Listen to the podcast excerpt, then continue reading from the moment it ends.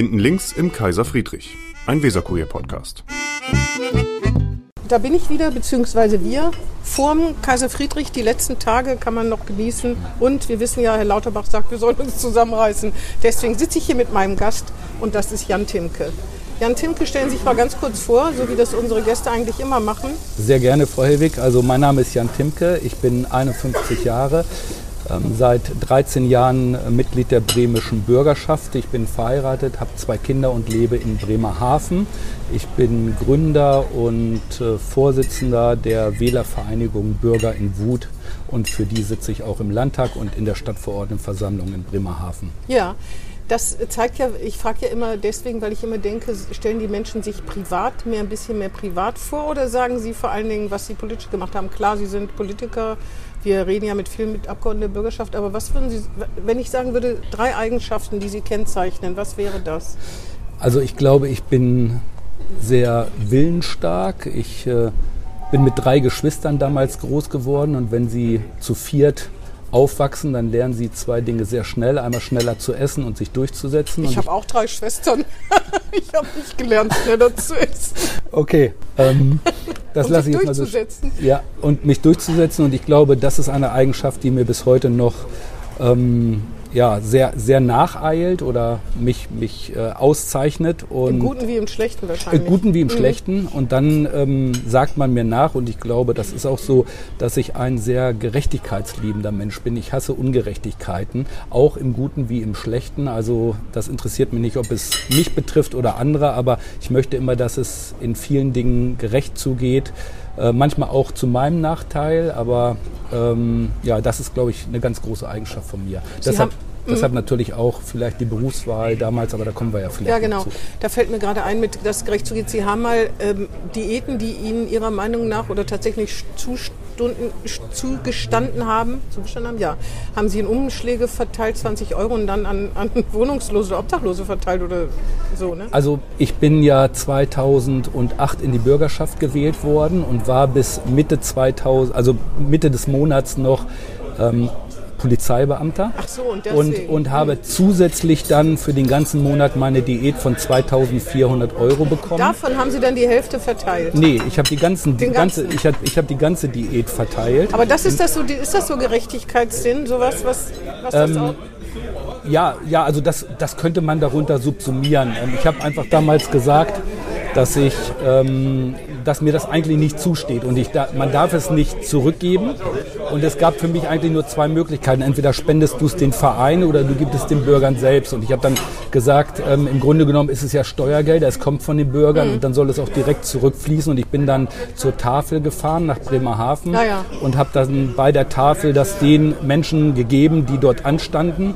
Und ähm, da das 120 Umschläge waren und aber keine 120 Menschen da waren, bin ich dann noch durch die Stadt gegangen und habe zum Beispiel den Müllmännern Ah ja. das gegeben. Die fuhren da gerade mit dem Müllauto vorbei und habe gesagt, komm her Leute. Ne? Und die fragen sich bis heute, wann kommt denn der Herr wieder und verteilt Geld Also, also, also witzigerweise wurde ich erst vor drei Wochen darauf nochmal angesprochen. Also das ist, das hat wirklich so bei einigen Leuten so, einen- so einen nachhaltigen Effekt ähm, erzielt. Ähm, mich schrieb jemand auf Facebook an, der mir sagte, Timke, kannst du dich noch dran erinnern? Ich habe damals als, ähm, als XY in der und der Straße 20 Euro von dir bekommen. Aber man könnte auch sagen, Sie haben Stimmen gekauft. Haben Sie denen gesagt, wer Sie sind und zu welcher Partei, die, äh, Wählergemeinde, nee, Wählervereinigung Sie gehören? Also das fand ich damals sehr schade, dass man mir genau das vorgeworfen hat, nämlich von, von Radio Bremen.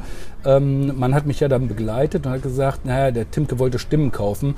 Äh, nur das Problem war, dass gar keine Wahl anstand. Also wie soll ich mir denn Stimmen kaufen? Na, Sie wenn könnten anonym bleiben, dann geht's gar nicht. Nein, aber, aber äh, der Vorwurf des Stimmenkaufs ähm, ist doch nur dann berechtigt, wenn man das vor einer Wahl macht Nee. und nicht 2008 und wenn erst 2011 wieder gewählt Wenn wird. es jetzt noch Leute Sie darauf ansprechen, dann hat das ja Nachhall, Nachhall ne? Ja, also wenn jemand, wenn jemand mich nur deshalb wählt, weil er mal vor 13 Jahren 20 Euro von mir bekommen hat. Vielleicht ist das mehr, als er von anderen Politikern Naja, äh, an, andere, andere Politiker verteilen Kugelschreiber und äh, Ja. Stifte und so. Also ähm, nein, also mir ging es damals wirklich darum, dass ich gesagt habe, ich ähm, äh, arbeite einmal und kriege doppeltes Gehalt, Ja, einmal von ich. meinem Dienstherrn und da habe ich gesagt, das, das Ich möchte wollte nur wissen, ob Sie dazu gesagt haben, ich bin Jan Tinke von Bürger in Wut. Naja, ich habe mich ja begleiten lassen. Also die wussten Ach dann, so, wer wegen des Kamerateams. N- Oder wie begleiten lassen? Ja, ja, nein, nein, es war, es war natürlich Presse auch vor Ort, ganz klar. Na, dann haben Sie es auch noch ausgenutzt. Ja, also ich weiß jetzt Ich nicht. finde ob das man- nicht schlimm, ich wollte es nur Na, sagen. Ja, ich weiß nicht. Also, also ich glaube, dass weder damals noch heute äh, da ein Hintergrund meinerseits vorhanden war. Und ähm, ich habe ja auch nicht damit gerechnet, dass ich noch 13 Jahre danach stimmt. darauf angesprochen werde. Ich habe einfach gesagt, ich will hier einen Punkt setzen und ähm, ich hätte es auch, ich hätte es auch der Lebenshilfe spenden können. Der Weihnachtshilfe, darum würde ich bitten, wenn Ihnen sowas nochmal passiert, dann bitte der Weihnachtshilfe des Weserkuriers spenden, denn da jeder Cent geht nämlich zu Familien, die es wirklich nötig haben. Also ich kann Ihnen sagen, dass ich jahrelang mit meiner Wählervereinigung äh, eine Weihnachtsaktion gemacht habe. Wir haben Zugunsten der Weihnachtshilfe? Nein, wir haben 2000 Euro immer gesammelt aus der Mitgliedschaft und von Spendern und äh, haben ähm, Bücher gekauft, die wir dann auch der äh, Tafel zur Verfügung gestellt haben, damit sie gerade den bedürftigen Kindern, die auch nun keine Bücher haben unter dem Weihnachtstisch, dass sie dort die Ich Bücher möchte bekommen. trotzdem die Weihnachtshilfe, deren Vorsitzende ich bin, hier empfehlen, falls Sie mal wieder Geld übrig haben und auch den Zuhörern sagen, die Weihnachtshilfe, bald ist es wieder soweit. In diesem Jahr brauchen die Menschen noch viel mehr Geld als sonst, denke ich mal, weil wer an Lebensmittel sparen muss, wird für Geschenke auch nicht viel übrig haben. Da kommen wir vielleicht noch zu. So, drei Adjektive. Was sagten Sie? Willensstark? Ähm, Gerecht. Ge äh, Gerechtigkeitssinn, das dritte habe ich schon wieder vergessen. Ich habe das dritte noch gar Ach nicht so, genannt. ja, dann, dann los. Also ich glaube, ich bin manchmal ungeduldig, wenn mir Dinge nicht schnell genug gehen. Gerade in der Politik äh, erlebt man es ja immer wieder. Das ist ja nicht nur eine Form von Kompromissen, sondern, sondern die Mühlen der Politik malen manchmal sehr langsam und äh, dann kann man ungeduldig werden. Ich will das vielleicht mal an einem Beispiel deutlich machen, ähm, das mich auch sehr bewegt hat. Wir haben in der Indeputation ein Jahr lang über die Frage diskutiert, ob wir Spuckschutzhauben für Polizeibeamte einführen oder nicht. Wer es nicht weiß, Spuckschutzhauben sind Kriegen dafür die da. Menschen, damit die Polizisten nicht angespuckt werden. Genau, Sie können sich die Diskussion sicherlich vorstellen. Gerade die Parteien ähm, links der Mitte, also die Linken und die Grünen, hatten mit den Spuckschutzhauben erhebliche Probleme. Da fielen dann Worte wie Guantanamo und, und, und. Aber da muss doch Corona einen Riesenschub gegeben haben. Das war vor Corona. Das Nee, waren, ah ja, aber das, eigentlich müsste in Zeiten von Corona man nicht über Spuckschutzhauben mehr reden, oder? Da waren sie ja schon eingeführt. Ach, da also schon das ist schon ein, zwei Jahre vor Corona gewesen. Und wir haben aber ein Jahr lang darüber diskutiert, obwohl Bayern diese Spuckschutzhauben schon im Test ähm, hatte und auch positiv eingeführt hatte. Und in diesem Jahr, wo wir in der Indeputation dieses leidige Thema elf Monate lang äh, geritten haben, wurde einer äh, Polizeibeamtin in Bremen in den Rachen gespuckt von einem Hepatitis C-Patienten. Und, und sie wusste, sie wusste wochenlang nicht, ob sie eben auch erkrankt ist. Und das hat mir gezeigt, ähm, da habe ich mich wirklich für die Indeputation geschämt, weil das ist eine Sache, ähm, dass man solche Sachen viel schneller zum Schutz der Beamten einführen muss und dass wir da ein Jahr lang drüber diskutiert haben, das war, war eine Ja. absolut peinliche Situation. Sie haben natürlich die Sicht des Polizisten, weil Sie selber einer waren oder sind Sie? Sind Sie, äh, Sie, Sie sind im Ruhe, äh, äh, na, wie nennt man das? Vorübergehend im Ruhestand Ich bin oder außer beurlaubt. Gefecht Ich bin- gesetzt sozusagen und dann beurlaubt, genau. Beurlaubt unter Wegfall der Bezüge heißt es ganz aber konkret. sofort wieder einsteigen. Ne? Ich könnte sofort Ja, ja. wieder einsteigen, bin auch im Gegensatz zu meinem Kollegen Marco Lübcke von der CDU nun derzeit nicht im aktiven Dienst, ähm, weil mein Dienstposten in Berlin ist, beim Auswärtigen Amt. Und ähm, ich die Auffassung vertrete, dass wenn man Politik macht, auch wenn es ein Teilzeitparlament ist, dann ähm, braucht man die ganze Zeit, wenn man es denn richtig machen will. wenn das- man sich's leisten kann. Naja, ähm, jeder weiß ja, was ein Abgeordneter verdient. Das ist ja nun nicht, ähm, wir gehören ja da schon eher zur oberen Klasse. Und ähm, wenn einer mir sagen würde, er muss nebenbei noch arbeiten, dann frage ich mich, wie er mit seinem welchen, Gehalt. Ja, mich wäre auf welchen, Lebensstandard. Aber Sie sind ja kein Fraktionsvorsitzender, weil Sie ja keine Fraktion sind. Und deswegen kriegen, ja auch, kriegen Sie auch nicht mehrfache Diäten, oder doch? Nein, Ah, ja. nein, aber mit 5.100 Euro brutto sollte, glaube ich, jeder klarkommen. Ja. Ähm, Sie sind, das ist interessant. Also es gibt wahrscheinlich Leute, die, wenn sie äh, Jan Timke und Bürger in Wut hören, schon abschalten, weil sie finden, mit Rechten äh, redet man nicht. Jetzt ist ja die Frage, wie recht sind Sie? Ich habe da alles Mögliche. Erstmal, Sie bezeichnen sich, Sie mögen das Wort Rechtspopulist schon mal nicht und sehen sich selbst auch nicht als so jemand. Sie haben sich bezeichnet als liberal-konservativ oder kon Moment, ich muss es nachgucken, ich weiß es gar nicht, weil Sie haben sich doch, ich meine, als liberal-konservativ, auf jeden Fall irgendwas mit konservativ bezeichnet. Und man dürfte Sie, habe ich in einem alten Porträt gesehen, vielleicht auch noch als rechtskonservativ bezeichnen, aber nichts als Rechtspopulist. Erklären Sie mir mal, was die Unterschiede sind. Äh, da, da denkt man natürlich, das sind die Themen, die Rechtspopulisten einfach so traktieren. Ne? Zuwanderung, Kriminalität, ähm, Islamismus, äh, Gefahr von links, also alles das, was in diesen Kanon natürlich reingehört. Also ich fange ich fang mal mit Sigi Tittmann an. Ja, okay. Also Sigi Tittmann saß in der ähm, ersten Legislaturperiode und ich glaube auch in der zweiten ähm, ebenfalls im Landtag. Und als sich 2008 durch die Wiederholungswahl in den Landtag gewählt wurde. Wegen der 5%-Hürde. Wegen der 5%-Hürde. Genau wie Herr Tittmann, ne? der ist ja auch nicht über, das, über die äh, über den Bremerhavener Hürde reingekommen. Er ist über Bremerhaven reingekommen, genau. genau. Und äh, wir haben ja im Rahmen einer Wahlüberprüfung eine äh, Wiederholungswahl in einem Wahlbezirk in hm. Bremerhaven ähm, das haben Sie durchgeboxt? Das ne? haben wir durchgeboxt mhm. vor dem Staatsgerichtshof und ähm, dadurch bin ich dann in die verspätet in die Bürgerschaft eingezogen und ähm, man hat mich da natürlich nicht mit offenen Armen empfangen und hat dann gesagt, wir setzen den Timke direkt neben dem Tittmann. Da gehört er politisch auch hin. Nun, nun Oder wegen Bremerhaven, ne? Nein, ich, ich, glaube weder das eine noch das andere. Ähm, das war vielleicht der Wunsch äh, des damaligen Bürgerschaftspräsidenten, dass ich dahin gehöre. Aber äh, da stehe ich weder politisch noch ähm, gehöre ich dahin. Ähm, man hat, nun muss man wissen, in der bremischen Bürgerschaft sind alle Parteien und Fraktionen räumlich getrennt. Das macht Sinn einmal, damit der Bürger, der oben auf der Empore sitzt, erkennen kann, welche Fraktion oder welche Person zu welcher Fraktion gehören. Mhm. Und dann hat das natürlich auch was mit dem Vertrauensschutz zu tun, weil natürlich jeder Abgeordnete auch Unterlagen auf seinem Tisch hat, mhm. ähm, die vielleicht vertraulich sind, wo er sich Notizen macht oder ähm, ja, obwohl Redebeiträge oft, und so. Ne? Oft sieht man eher, dass Zeitung gelesen wird. Das ist dann nicht so vertraulich, aber ja gut, nicht nur, das stimmt. Ja, ja, ja. Also Zeitungen werden, glaube ich, jetzt gar nicht mehr gelesen, Der sondern man macht das über, über Laptop. Oder ja, auf ja. seinem Handy, genau. Genau. So und ähm, aber bei mir hatte man die Ausnahme gemacht. Man wollte natürlich diese Nähe zu Herrn Tittmann herstellen und hat mich direkt neben Herrn Tittmann gesetzt. Ach, und dann, das hat Sie das Direkte gestört. Mit Abstand wäre das okay gewesen. Also also Herr Tittmann war wie die CDU, wie die SPD auch demokratisch gewählt und ja. ich habe das gar nicht zu beurteilen, ob das gut oder schlecht ist. Er saß mit mir im Parlament, wie alle anderen, alle, alle anderen Parlamentarier auch. Und das kann ich nun gut oder schlecht finden, das war aber Fakt. Aber Sie wollten sich doch auch politisch von ihm abgrenzen, oder? Ich, also ich grenze mich, ich grenze mich von allein schon wegen meines Programmes von vielen ab, genau wie von Herrn Tittmann, genau wie von der CDU, von der, Und von der AfD, von der AfD auch. Da grenze ich mich natürlich auch ab in vielen Dingen. Aber da kommen wir gleich ja. vielleicht noch. Ich wollte nur eben diese Geschichte. Ich will aber nur mal ja. vielleicht diese Geschichte ja, zu Ende erzählen. Zu Ende. Ähm. Und ähm, ich habe dann gesagt, ich setze mich nicht auf den Platz von Herrn Tittmann, neben Herrn Tittmann, weil mhm. eins ist klar, sobald Herr Tittmann mich mal fragt, wie spät ist es oder so, und ich beug mich rüber, dann gibt es ein Foto und dann heißt es, Timke und Tittmann äh, schön vereint und äh, sprechen sich ab.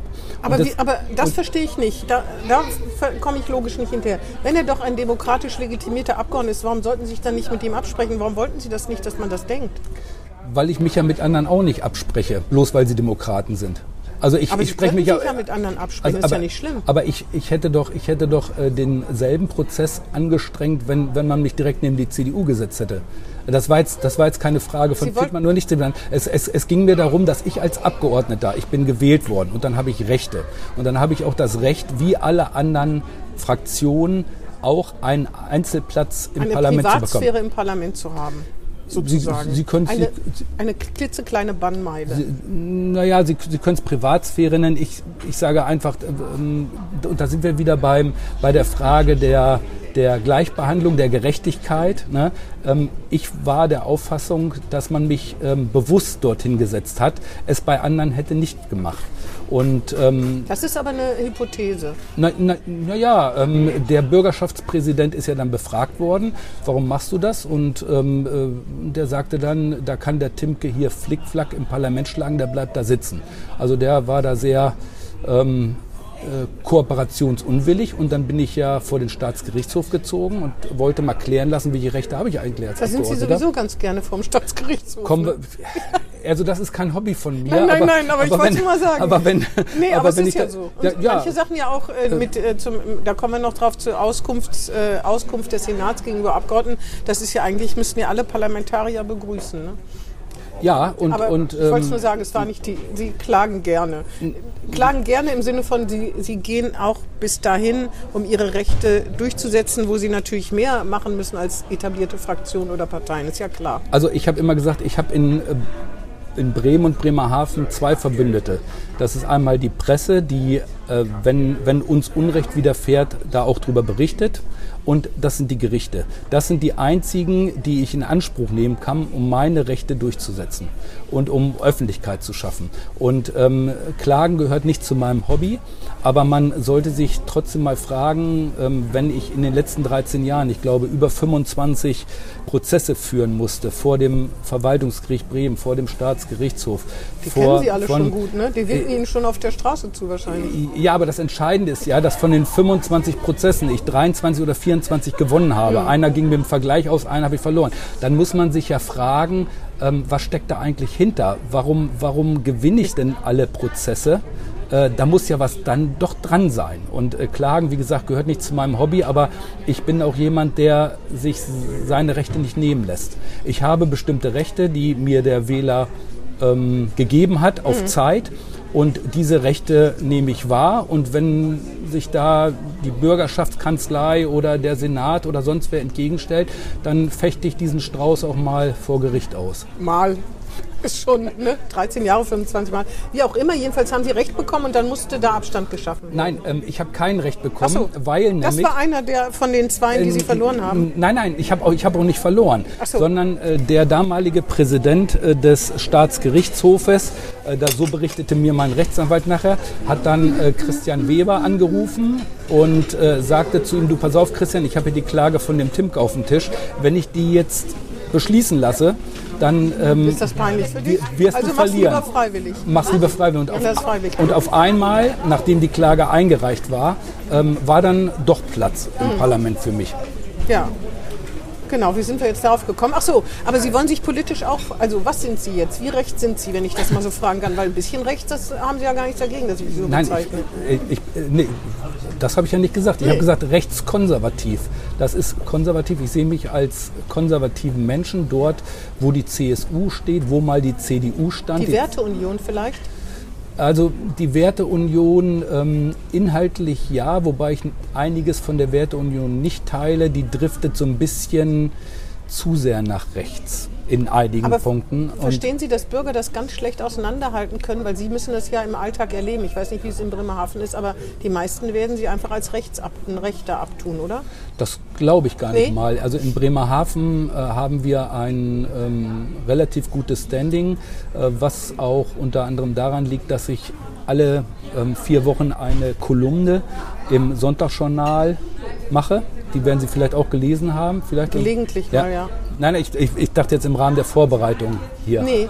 Okay, und ähm, da äußere ich mich Ich zu. bereute mich natürlich nur über unser eigenes Medium auf solche Gespräche vor. Selbstverständlich. Und da findet man ja auch schon Stoff, der wirklich Bände Ja. füllen könnte. Also ja. ich, ähm, ich äh, kommentiere alle vier Wochen im Sonntagsjournal ähm, die politische Lage in Bremerhaven und ähm, zu allen Themenbereichen.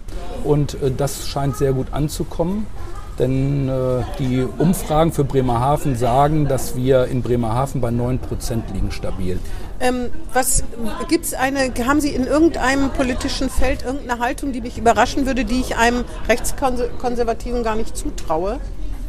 vielleicht nicht in einem politischen Feld, aber wenn ich Ihnen jetzt sagen würde, dass ich mich vor etwa vier Jahren dafür stark gemacht hat, dass eine bolivianische Familie nicht abgeschoben wird und dass ich äh, den Innensenator angeschrieben, Angefleht haben. na, an, angeschrieben, nicht angefleht, angeschrieben habe und ihn gebeten habe, hier nochmal in die Einzelprüfung zu gehen, weil die Abschiebung dieser Familie in meinen Augen überhaupt keinen Sinn gemacht hat. Die, die Familie war total integriert. Äh, der, Aber kleine, das sind ja viele, ne? der kleine Sohn, ja, ich kann ja nur jetzt von diesem Fall ak- Nee, aber ich meine, da könnten Sie sich öfter für stark machen. Dann würde man vielleicht auch ganz bestimmte Vorteile, die der eine oder die andere doch noch hat, vielleicht Also ich ich mache das ja nicht, weil ich die Vorurteile widerlegen will, sondern ich mache das aus Überzeugung. Ja, aber Und- damit, das passiert ja dann automatisch. Sie könnten ja auch sagen, ich bin absolut gegen Atomkraft oder Umweltschutz ist mir ganz wichtig. Tierschutz scheint Ihnen auch wichtig zu sein. Da haben Sie, Sie haben, oder Sie haben sich auf jeden Fall mal für eine ehrenamtliche Tierschutzbeauftragte oder einen Beauftragten eingesetzt, ist aber irgendwie auch abgeschmettert worden. Ne? Ja, wie so vieles, Warum auch so immer, vieles weiß ich im, nicht mehr im genau. Parlament. Ja, ja, auf jeden Fall. Äh, na gut, vielleicht ist das auch, weiß ich gar nicht, ob das rechtskonservativ, ich weiß gar nicht, was rechtskonservativ eigentlich bedeuten soll heutzutage. Ja, diese, Die diese, CSU ist ja auch nicht mehr das, was sie mal war. Nein, also, also die Bezeichnung rechtskonservativ haben mir ja die Medien gegeben. Ich sage, ich kann damit leben. Was Ich würde, mich, ich würde mich als konservativ bezeichnen. Als, Das ist ja heute inzwischen auch schon ein Schimpfwort, finde ich.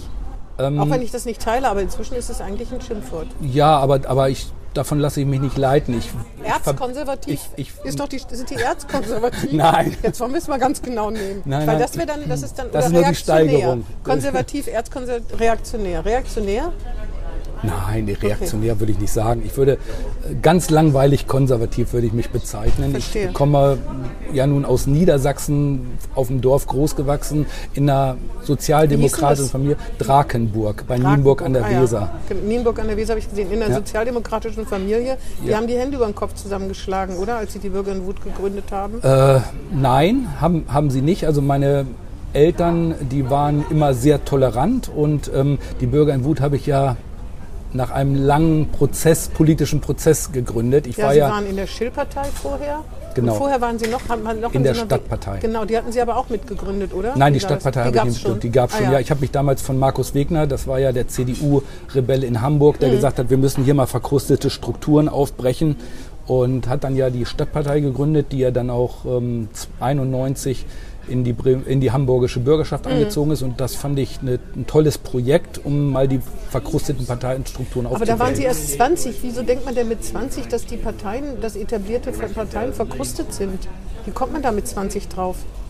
Ja, ich habe mich, also ich bin erstmal Steinbock und Steinbock sagt man ja immer nach, dass sie so ein bisschen immer vorne wegschwimmen wollen, dass sie was gründen wollen, dass sie sich engagieren. Und ich habe mich äh, seit der Schulzeit eigentlich für Politik interessiert und habe dann gesagt, dass ich ähm, äh, gerne mal bei Parteien mitmachen möchte. Aber die Parteien, die ich in meinem Dorf vor Ort hatte, die, die waren jetzt nicht so ansprechend. Da gab es keine Jugendorganisation. Und, so, und dann habe ich mich dann irgendwann Ach so. äh, zur Stadtpartei. Verstehe.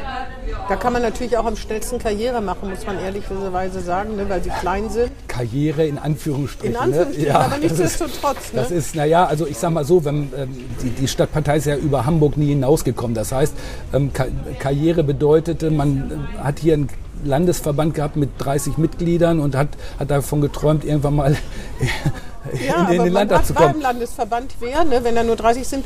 Die Schill-Partei muss man sich ja auch vorstellen, die gab es auch nur in Hamburg und trotzdem waren sie bundesweit auch durch Herrn Still, der ja heute noch durchs Privat-Trash-Fernsehen hüpft. Ja, Haben Sie den eigentlich kennengelernt? ja, natürlich. Ich Was war ja aus dem geworden ist, das ist doch irgendwie auch frappant, oder? Ja, gut, da könnte ich jetzt viel. Erzählen Sie mal ein bisschen über seinen Kokain- und Frauenkonsum. Also das, das weiß ich nicht, das habe ich, das So, hab ich schade, nicht ich mitbekommen. gedacht, nein, nein, nein, also da, da nein, nein. Na gut, das geht mich ja auch nichts an, aber trotzdem ist es interessant, dass der jetzt im Trash-TV auftritt und äh, da irgendwie sein, äh, Beamtengehalt, äh, seine Be- Beamtenpension auf, auf äh, Bessert. ja, und dann wohnt er ja angeblich in den, In den Favelas, Favelas, ja. in äh, Brasilien. Ne? Ja. Das schon hätte man auch nicht so gedacht. Ja, das sind eben, man kann in die Menschen eben nicht reinschauen. Ne? Das ist, äh, Vielleicht ist das sogar viel besser als vorher. Auf jeden Fall, Schill-Partei war ja auch bundesweit bekannt durch Richter Gnadenlos. Ja.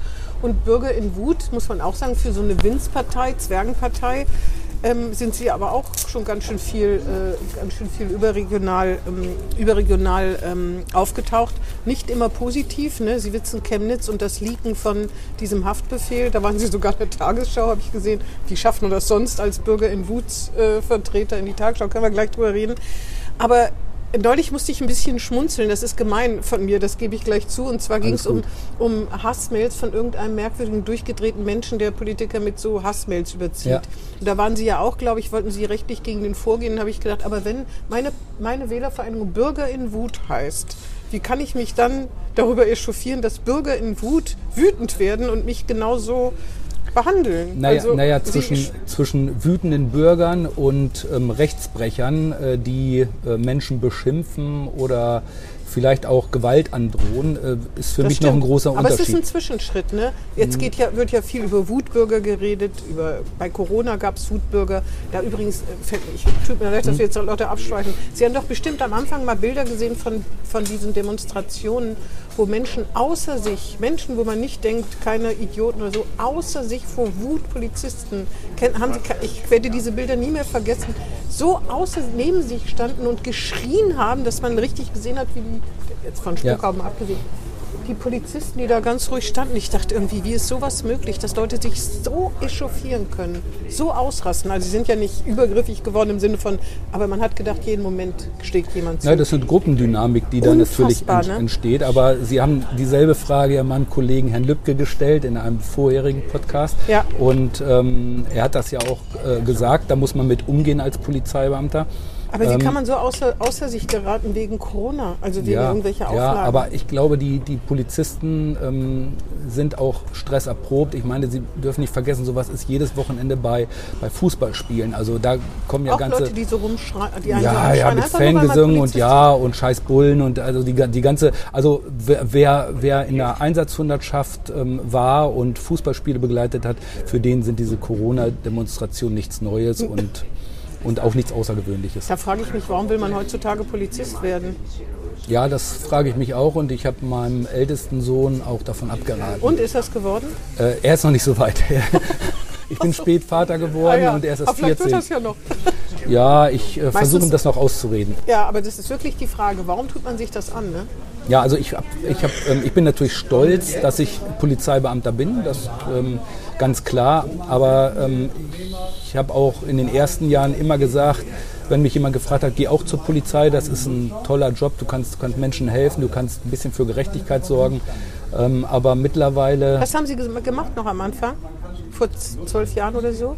was? Leuten ge Ja, gesagt? ja, ja, ja, ja, ja, aber mittlerweile, ähm, wenn ich gefragt werde, sage ich, lern was anderes. Mhm. Ne, so, so leid mir das tut, weil der Beruf ist ein ehrbarer Beruf, aber, ähm, und da kommen wir vielleicht auch mal aufs Politische, er, er findet die Wertschätzung der Politik nicht mehr. Da geht es nämlich schon los. Und äh, von, von der Akzeptanz nicht in in der... Bremen. Doch, auch in Bremen. Na, also, aber nicht bei dem Innensenator. Also, ja, also Oder sagen wir so, bei einem sozialdemokratischen Innensenator. ja, das haben Sie in einem vorherigen Podcast auch schon Ja, gesagt. oh, Entschuldigung, aber es ist ja wahr, Nein, na- ja, äh, das ist aber nur die halbe Wahrheit, denn dieser Innensenator regiert ja nicht alleine, sondern er hat Koalitionspartnern, die, die es der Polizei sehr schwer macht. Stichwort äh, Polizeigesetz oder jetzt aktuell, da hat Ihr Kollege in Weser-Korea auch drüber berichtet, die Frage des Tasers.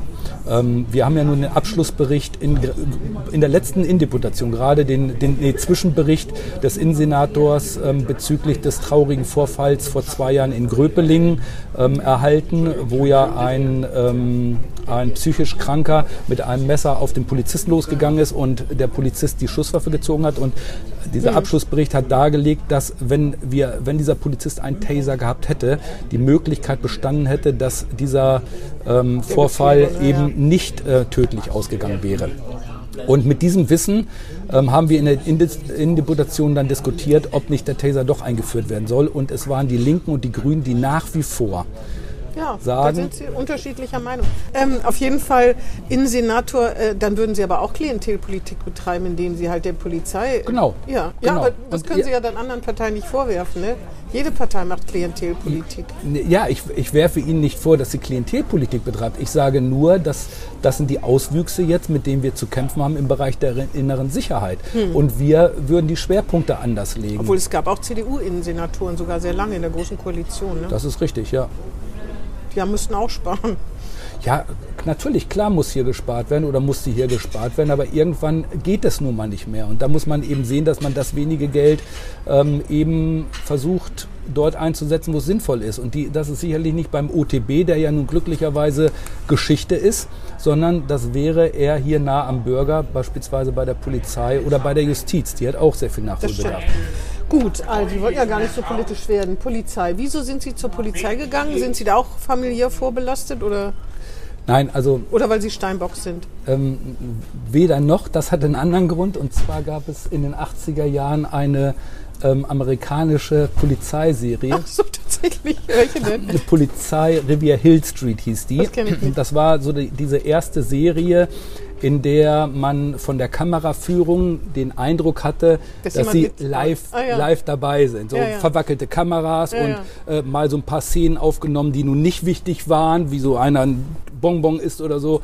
Und ähm, diese Serie, die, ich habe die geliebt. Und da habe ich gesagt, Mensch, eigentlich, das ist doch ein toller Beruf, das willst du auch werden. Und ähm, so kam das und ich war nun nicht der beste Schüler, ähm, war auch ein bisschen faul, aber ähm, ab dem Zeitpunkt habe ich gesagt, du hast jetzt ein Ziel, du hast einen Plan und äh, dann wärst du besser in der Schule. Und, Und, wann ist Ihnen aufgegangen, dass der, das Polizistenleben mit der Serie nicht so viel zu tun hat? naja, das ist mir dann während der Ausbildung so ein bisschen Das aufgegangen. ging schnell. Ja, gut, klar. Das, äh, die amerikanischen Serien kann man natürlich nicht mit dem Polizeialltag in Deutschland vergleichen. Glücklicherweise nicht, weil natürlich auch die Ausbildung in Deutschland eine ganz andere ist äh, wie in Amerika. Und von daher, ja, ich habe es aber trotzdem nie bereut. Mhm. Sie waren ja auch nicht im ganz. Sie, Sie haben sich dann äh, freiwillig an die Gren äh, deutsch-polnische Grenze versetzen lassen und waren da gegen organisierte Kriminalität irgendwie eingesetzt, ne, in so einer Spezialtruppe. Irgendwie, ja.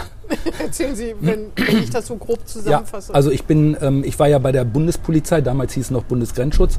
Und als die ähm, Grenzöffnung kam, wurde natürlich Personal an der deutsch-polnischen achso, Entschuldigung, Grenze wo waren Sie da beim Bundesgrenzschutz? in Bodenteich und in Uelzen. Bodenteich? Bodenteich ist Ausbildungsstätte des Bundesgrenzschutzes gewesen, hier Ah, für ja. Mhm. Nord. Und ähm, dann kam die Ausschreibung, weil ähm, Schengen war ja noch nicht, Mhm. beziehungsweise an der Ostgrenze war Schluss. Äh, Polen war noch nicht Mitglied der EU. Und ähm, wir hatten 91, 92 unheimlich viele Wirtschaftsflüchtlinge aus äh, Bulgarien und Rumänien, die über die Grenze nach Deutschland kamen. Und ähm, dann hat man eben gefragt, wer sich dort hin versetzen lassen will oder abordnen will. Und ich wollte drei Monate bleiben und daraus sind sieben Jahre geworden. Um die Menschen wieder zurückzuschicken oder wegzuhalten? Um die Menschen erstmal am Grenzübertritt zu, zu hindern. hindern? Das ist aber, das ist ja ein furchtbarer Job, oder? Da fängt es doch schon an. Weil ich- Sie werden ja auch verstehen, dass Menschen, die da keine Zukunft haben, denen es schlecht geht, natürlich versuchen, nach Deutschland zu kommen. Also Würde ich ja hab- auch machen. Ich, ich habe äh, dafür Verständnis. Ich habe aber auch dafür Verständnis, dass ich als Polizeibeamter Recht und Gesetz durchsetzen muss. Aber wenn und, da weinende Frauen vor Ihnen stehen, die haben Sie einfach wieder zurückgeschubst. Naja, so, also so, so ist das ja nun auch nicht, sondern. Na, das die, will ich mal hoffen. Nein, nein, die wurden natürlich aufgegriffen von uns. Wurden Aufgenommen. Auf, aufgegriffen im Sinne von Polizeibegriff. Aufgegriffen Okay. sind dann äh, natürlich versorgt worden. Dann ist äh, das Strafverfahren eingeleitet worden und dann hat man entschieden, kriegen sie in Deutschland Asyl oder nicht. Aber da muss man schon ein bisschen ein hartes Herz haben, ne? Also ich, Also- glaub, ich, ich, ich glaube, wer, wer sich eine Uniform anzieht, sei es bei der Polizei, sei es vielleicht auch in der Justiz, ähm, Der muss ein bisschen hartherzig sein. Na- Oder so eine Hornhaut entwickeln. der muss zumindest ähm, seinen Job lieben und ähm, wissen, wofür er das macht, nämlich zur Durchsetzung von Recht und Gesetz. Ja, aber eigentlich ist doch auch eine menschliche Regung, Mitleid zu haben. Also Ja, aber was, was bringt Ihnen das? Dann, dann dürfen man lässt Sie, sie rein und sagt, Nein, nein, aber, aber Sie, Sie können jetzt auch in Bremen hier zu den Polizisten nicht sagen, du musst Mitleid haben, sondern, sondern Sie müssen. ein bisschen, ein bisschen empathiefähig müssen sie schon sein, ne? Ja, aber das, das schließt ja trotzdem nicht aus, dass sie Recht und Gesetz durchsetzen. Also ich kann natürlich die Situation verstehen, dieser Menschen, aber ich habe einen Auftrag und den Auftrag führe ich durch. Ja. Ja, man kann es so oder so machen wahrscheinlich, ne? So, sonst bin ich aber in dem Job auch falsch. Nee, also aber muss auch Menschenfreund sein, ne? Ja, das, also, dass man Höf Höflichkeitsformen an den Tag legt, dass man Verständnis zeigt, das ist, das ist denke ich, auch was Normales. Aber Zum Beispiel nicht, was man manchmal erlebt. Ich weiß nicht mehr, ob so oft, ich habe nicht so viel mit Polizei zu tun. Ich zucke ja auch noch zusammen, wenn ein Polizist auf mich zukommt. Ich gehöre noch zu dieser Generation, denk, was hast du bloß falsch gemacht? Auf jeden Fall, dass die zum Beispiel Menschen so am Bahnhof, dass die die einfach duzen, das finde ich zum Beispiel vollkommen unanständig. Ja. Wie kann man jemanden einfach duzen? Wie kommt man auf die Idee? Ne? Ich meine, gut, jetzt setze ich duzen ja sowieso komplett durch, dann ist was anderes. Aber da finde ich, das ist schon eine Frage des Respekts.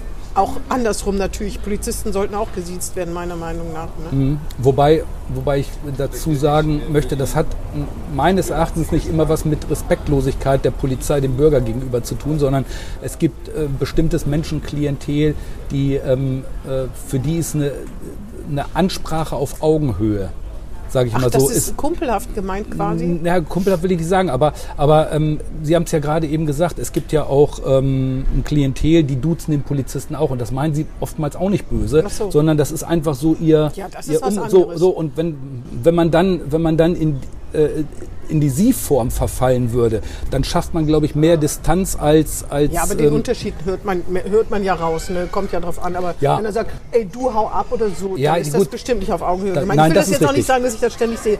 Ich sehe ja, also ich habe in Bremen einfach da noch gar nichts irgendwie mitbekommen, muss ich sagen. Mir, also mir tun Polizisten eigentlich in der Regel leid, muss ich sagen. Also mir tut das leid, dass äh, wie viel Respektlosigkeit denen inzwischen entgegenschlägt, weil es geht ja nicht darum, dass man die Hacken zusammenschlägt, wenn ein Polizist einem entgegenkommt, aber dass man einfach so sagt, wie ja auch an Wände gesprüht wird, irgendwie ähm, alle haut die Bullen platt wie Stullen und sowas, weil sie einen Beruf ausüben, das ist irgendwie schon, oder Staatsrepräsentanten Ja. sind oder Staatsdiener. Das finde ich schon schwierig. Deswegen, ich frage mich halt auch, warum man das macht.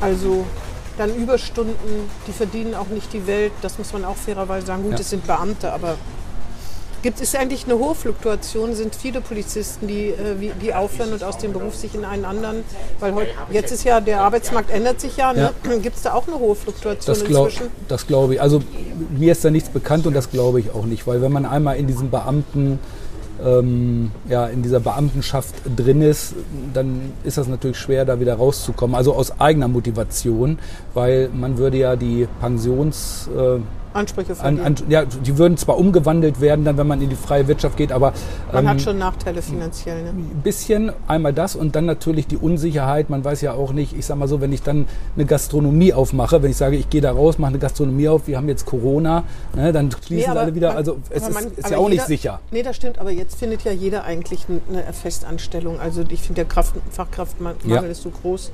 Man kann zum Beispiel Lkw-Fahrer werden. Ich habe mich da extra mal gekundigt, wenn alle Stricke reißen. Wollen, wollen Sie wechseln? Erzählen Sie mal. Ich habe gedacht, wenn alle Stricke reißen, ob man in welchem Alter man noch einen Führerschein machen kann. Das ist wahrscheinlich so ähnlich, wenn Sie sagen, Sie haben Polizeiserien geguckt und sind deswegen Polizist geworden, dass man denkt, den ganzen Tag im LKW sitzt, das ist doch eigentlich auch ganz nett. Das stimmt natürlich auch nicht, das Nee. weiß ich aber auch. Ist ja auch nur ein Scherz. Aber ich meine, inzwischen äh, wird gerade bei solchen Mangelberufen oder Kochlehren kann man mit 50 auch noch machen, habe ich Ja. gehört, weil Köche halt so verzweifelt gesucht werden. Ähm, ich wollte gerade sagen, aber ist das zweite Vorteil, was es auch gibt, wo wir mal offen reden sollten, wirklich Hand aufs Herz, ist, dass viele Polizisten ja auch als äh, zumindest genauso konservativ wie Sie gelten. Da denke ich immer, ähm, oder es gibt ja auch rassistische Vorfälle, muss man auch sagen. Da kommt Polizei halt wirklich schlecht weg und das auch bei uns in der Nähe. Und das ist bestürzend, weil man natürlich eine, erstmal einen Eid geleistet hat, weil man eine Vorbildfunktion hat, ganz anders als andere Menschen. Das finde ich schon ziemlich entsetzlich und man weiß auch, ich denke mal, da gibt es auch noch ein höheres Dunkelfeld. Aber manchmal denke ich auch, wenn man mit viel mit Leuten zu tun hat, mit denen man negative Erfahrungen macht, dann ändert sich vielleicht auch das Bild das Bild, was man von Menschen hat. Dass man einfach viel misstrauischer und negativer wird. Ne? Und dass man nicht denkt, ja, man, wenn man mit bestimmten Leuten zu tun hat, dass man da tatsächlich Ressentiments aufbauen muss, weil man immer und immer wieder solche Erlebnisse macht. Ist das so? Sie meinen jetzt von Seiten der Polizei, als Wenn ich ein. Polizist bin und, und immer wieder, das ist jetzt ein sehr plattes Beispiel, aber mit irgendwelchen Dealern äh, zu tun habe, die Asylbewerber sind bei uns und immer und immer wieder die Erfahrung mache, dass mir dann irgendwann der Kamm schwillt. Ich denke, das ist, so kann es einfach nicht, so darf es einfach nicht sein. Ja, ja, ich sag mal so, kann- die, die, die Polizisten ähm, sind natürlich immer ganz nah am Geschehen in allen Bereichen. Ne? Ähm, Und äh, die, die kriegen natürlich diese ganze Ungerechtigkeit der Gesellschaft hautnah mit. Also erstmal natürlich das Verhältnis zur Polizei verändert sich, zum einen. Und je schlechter natürlich die soziale Lage in einem Bereich ist, desto, desto krimineller wird es. Das kann man nicht jetzt pauschalisieren, aber desto mehr Elend ist natürlich da, desto mehr Frustration ist da. Und äh, die Polizei ist eine der Organisationen, die das, die das dann ausbaden muss. Und ähm, das Bild des Polizisten hat sich in den letzten Jahren stark verändert, auch zum Negativen. Äh, die Gesellschaft ähm, respektiert die Polizei nicht mehr so, wie es eigentlich sein müsste. Die Gesellschaft. Aber weite Teile schon, ne? Das sind aber, das sind aber dann mehr die Älteren, wenn ich das mal so sagen Meinen Sie darf. wirklich bei Jüngeren ist so, also Bei- bei- grundsätzlich ja. so eine Also grund, grundsätzlich nicht, aber das verschiebt sich gerade. Mhm. Ähm, die Mehrheiten, würde ich sagen, verschieben sich gerade. Also der, der Polizist ist eben nicht mehr die Respektperson, die es mal war. Und ähm, es gibt unzählige Beispiele, die aber nirgends in Statistis, äh, Statistiken Mhm. auftauchen, dass Jugendgruppen, die von der Polizei, wo die Polizei sagt, so jetzt mal weg hier, Platzverweis oder so, die dann, die dann pöbeln und äh, machen wir nicht und diese, das. Oder wenn dann einer aus dieser Jugendgruppe isoliert wird, dass die anderen hinterherlaufen und den Polizisten schubsen und so. Das sind alltägliche, banale Situationen, die aber zeigen, dass der Respekt einfach nicht mehr da ist. Und Aber nicht nur vor denen, sondern auch vor Lehrern, vor allen. vor allem, also das, genau, ich habe ja gesagt, die Polizei, das ist ein, ein äh, Bereich, wo, wo wir diesen Wertewandel feststellen und das ist ein ganz, ganz großes Problem, was zukünftig natürlich sich auch auf die Bewerbung bei der Polizei ausschlagen wird. Wir erleben es ja jetzt, dass, ähm, da hatte ich jüngst gerade ein Gespräch mit dem Personalrat der Polizei, die gesagt haben, dass äh, die ähm, Bewerber, weil wir zu wenig Bewerber haben, dass sie jetzt die Bewerber nehmen, die normalerweise gar nicht, gar nicht in Frage gekommen wären. Das heißt also, Das stimmt, habe ich auch gelesen. Wir, wir Auf kriegen also nicht, Rechtschreibung wird zum Beispiel nicht mehr geachtet. ja, also wir kriegen also nicht die Creme de la Creme, sondern wir kriegen, wenn ich das mal so sagen darf, die zweite Garde, was zur Folge hat, dass die möglicherweise auch die Prüfung nicht schaffen oder ein größerer Teil davon die Prüfung nicht schaffen, was dazu wieder führt, dass dann Stellen unbesetzt bleiben und und und mit einem ganzen Aber Rattenschwanz. vielleicht ist es auch eine Chance, ne? Manche entwickeln sich ja auch erst. Also Einig, es gibt tolle Bewerber, die sind hinterher nieden und es kann aber auch sein, dass Ja. nicht so tolle Bewerber hinterher ganz toll sind. Ne? das ist natürlich positiv dann, aber trotzdem wird es einen Schnitt geben, der es dann nicht Mhm. das schaffen wird. Aber jedenfalls machen Polizisten negative Erfahrungen. Ich denke dann immer, vielleicht vergessen sie dann, dass die übergroße Mehrheit von, von Menschen, egal in welcher Situation, ganz anders ist. Ne? Wenn man zum Beispiel Integration sieht in Deutschland, dann ist doch ein sehr großer Teil von Menschen sehr bemüht und suchen sich Arbeit. Und es läuft, lernen die Sprachen so gut es geht. Ganz schnell übrigens auch total, unglaublich schnell. Man ist total baff, wie schnell Leute die Sprache lernen, bringen sich einen Verein und sonst irgendwas. Und dass, wenn man aber nur mit Leuten zu tun hat, die kriminell sind, respektlos und so, dass man da, dass der Blick sich einfach verschieben muss. Und dann ist man mit anderen Polizisten zusammen, die das auch so sehen müssen. Vielleicht kommt das daher, oder würden Sie nicht sagen, dass Polizei eher doch konservativ ist? Vielleicht sogar erzkonservativ, ich weiß es nicht. rechtskonservativ. Also, ja, Also es ist so, den dass Eindruck hat man ja schon. Ne? Ja, es ist, ist natürlich ganz klar, wenn Sie mal schauen, was macht denn ein Polizist heute? Ich meine, der, der hat ja nicht, wie haben Sie es neulich mal in einem Podcast gesagt, der den Vogel von der Dachrinne holt. Ähm, das Den macht dann, ja. ja, den Wellensittich, das machen die natürlich nicht, sondern Nee. die kommen ja immer nur dann, wenn, wenn Leute in Stress sind, in Not sind oder wie auch die immer. Also die, aber die, die, helfen auch schon, wenn man, wenn man irgendwie mit dem Auto einen Platten hat.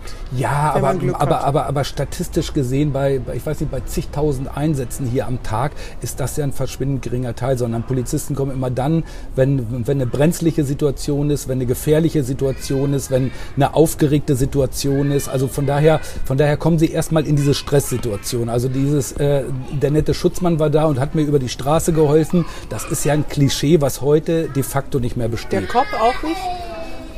Ja, ein Cop in einer Großstadt, das natürlich hält er noch mal einen Schnack über den Gartenzaun. Im aber im süßen Eichhörnchenrevier in Schwachhausen. ja, da, da vielleicht noch, aber, aber in, im, im Grunde genommen hier in der Innenstadt äh, haben sie das nicht mehr.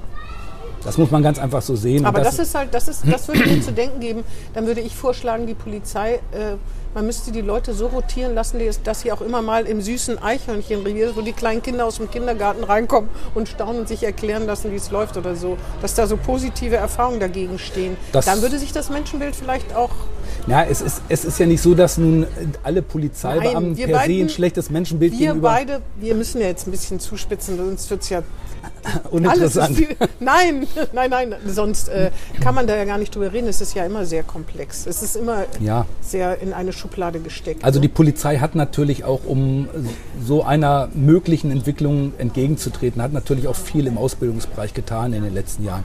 Das muss man auch sagen. Man äh, will natürlich nicht, dass, dass ähm, Polizisten in ihrer Blase sind Genau. und praktisch nur den ganzen Tag mit, ich sag mal, so schwarzafrikanischen Drogendealern ja, zu tun genau. haben. Und auch so mit Kriminellen und denken, die, das, was ist das für eine blöde, blöde Welt? Ne? Also Ja. ja, das muss, das muss ja irgendwie auf einen abfärben, ne? dass man denkt, die Gesetze sind zu lasch. Das ist ja auch, kann man auch drüber streiten, aber ich meine immer und immer wieder die gleichen Leute, die gleichen Probleme, immer. Naja, aber, aber auch häusliche Gewalt. Es geht ja gar nicht nur um Drogen, Ja. es geht auch nicht nur um Menschen mit äh, Einwanderungsgeschichte, wie es jetzt politisch korrekt heißt, sondern eben auch sowas, häusliche Gewalt und immer wieder zurück und immer wieder hat sie ein blaues Auge und immer wieder und sowas. Ja. Ne? Also diese Frustration, die man da so erlebt. Naja, ich, ich habe mich ähm, vor, ich glaube, vor einem halben Jahr oder dreiviertel Jahr kam ja diese Studie raus, die besagt, dass ähm, gerade unter Polizisten und ähm, Soldaten hier eine hohe, hohe AfD-Affinität Genau. sei und alle waren aufgeregt, wie kann das sein? Aber ich finde, mich hat das überhaupt nicht äh, schockiert. Aber ist die, das ist wahr, das meine ich ja. Ne? Das- ja, Und das natürlich, liegt an weil- den Lebenserfahrung oder Berufserf Lebenserfahrung. Ja, das, das liegt oder? auch daran, weil, weil die Polizisten, und da kommen wir jetzt mal wieder auf Bremen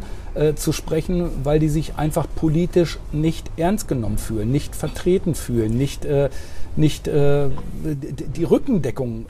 Und das andere, das andere führt aber dazu, dass die Respektlosigkeit steigt. Ne? Wenn, wenn ich äh, denke, die das ist eine große AfD -Nähe bei der Polizei, dann behandle ich sie schlecht und sage, du kannst mir gar nicht sagen, du Schimpfwörter beliebig austauschbar. So geht das ja immer weiter. Dann sind die, gehen die, entwickeln dies und so steigert sich das. Das ist ja schlimm, ne? Ja. Weil deswegen sage ich ja, wenn junge Menschen hier also aus einer ganz bestimmten Szene sagen, ähm, Polizisten, wie heißt das nochmal, was mit dieser Abkürzung auf Englisch, die man an die Wände, Wände sprüht? Ah, AAC, All Ja, Cops genau. Bastards. genau.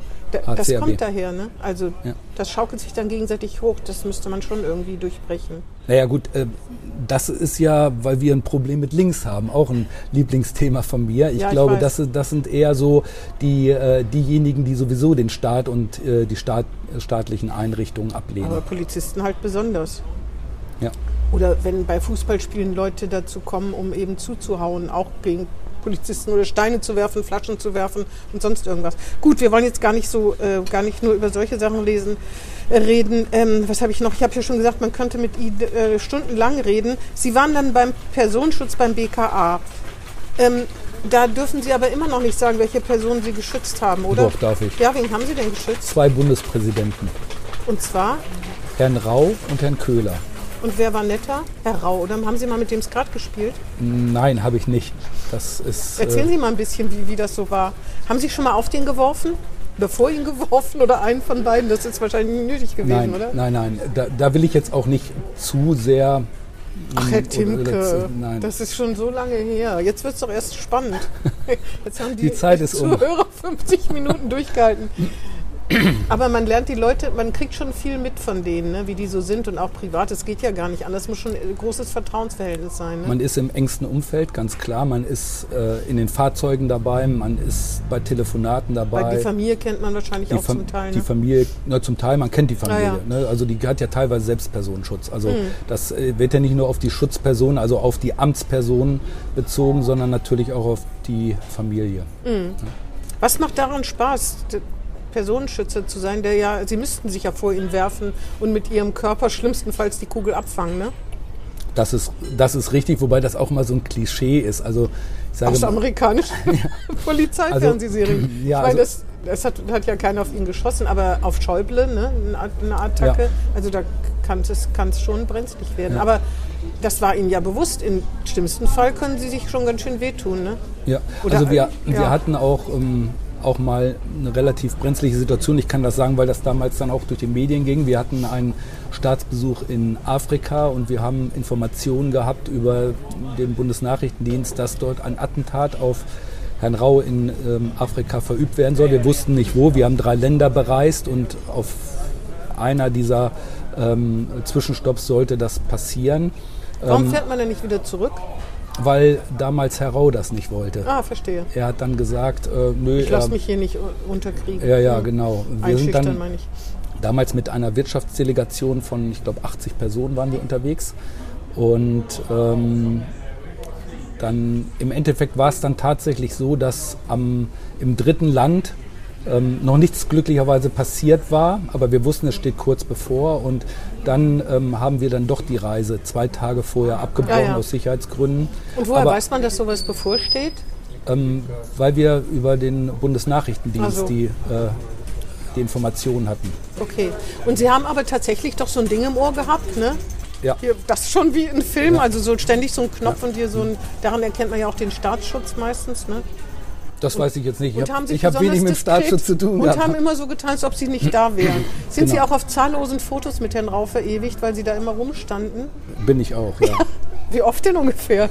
Das kann ich Das nicht, ist lustig. Das kann, das kann ich nicht sagen, aber ich habe ja nicht nur ähm, die beiden Bundespräsidenten beschützt, sondern wir waren ein Team, was auch ausgetauscht wurde. Das heißt, ich habe auch ausländische Staatschefs, Chirac habe ich, habe ich begleitet bei Ah, seinem ja. Deutschlandbesuch. Ich habe den österreichischen Bundespräsidenten Kleestil bei seinem Deutschlandbesuch hier begleitet. Und, ähm, Hm. So, wer war der Netteste? Wer war der Netteste zu den Personenschützern? Oder werden Sie da gar nicht beachtet? Naja, das- mit Herrn Rau, wenn man soll, ich, soll, ich, soll ich Ihnen das ganz ehrlich Ja, sagen? sagen Sie es gar nicht. Herr Chirac. Nee. Nein, nein, ähm, Friedrich Merz. Ja?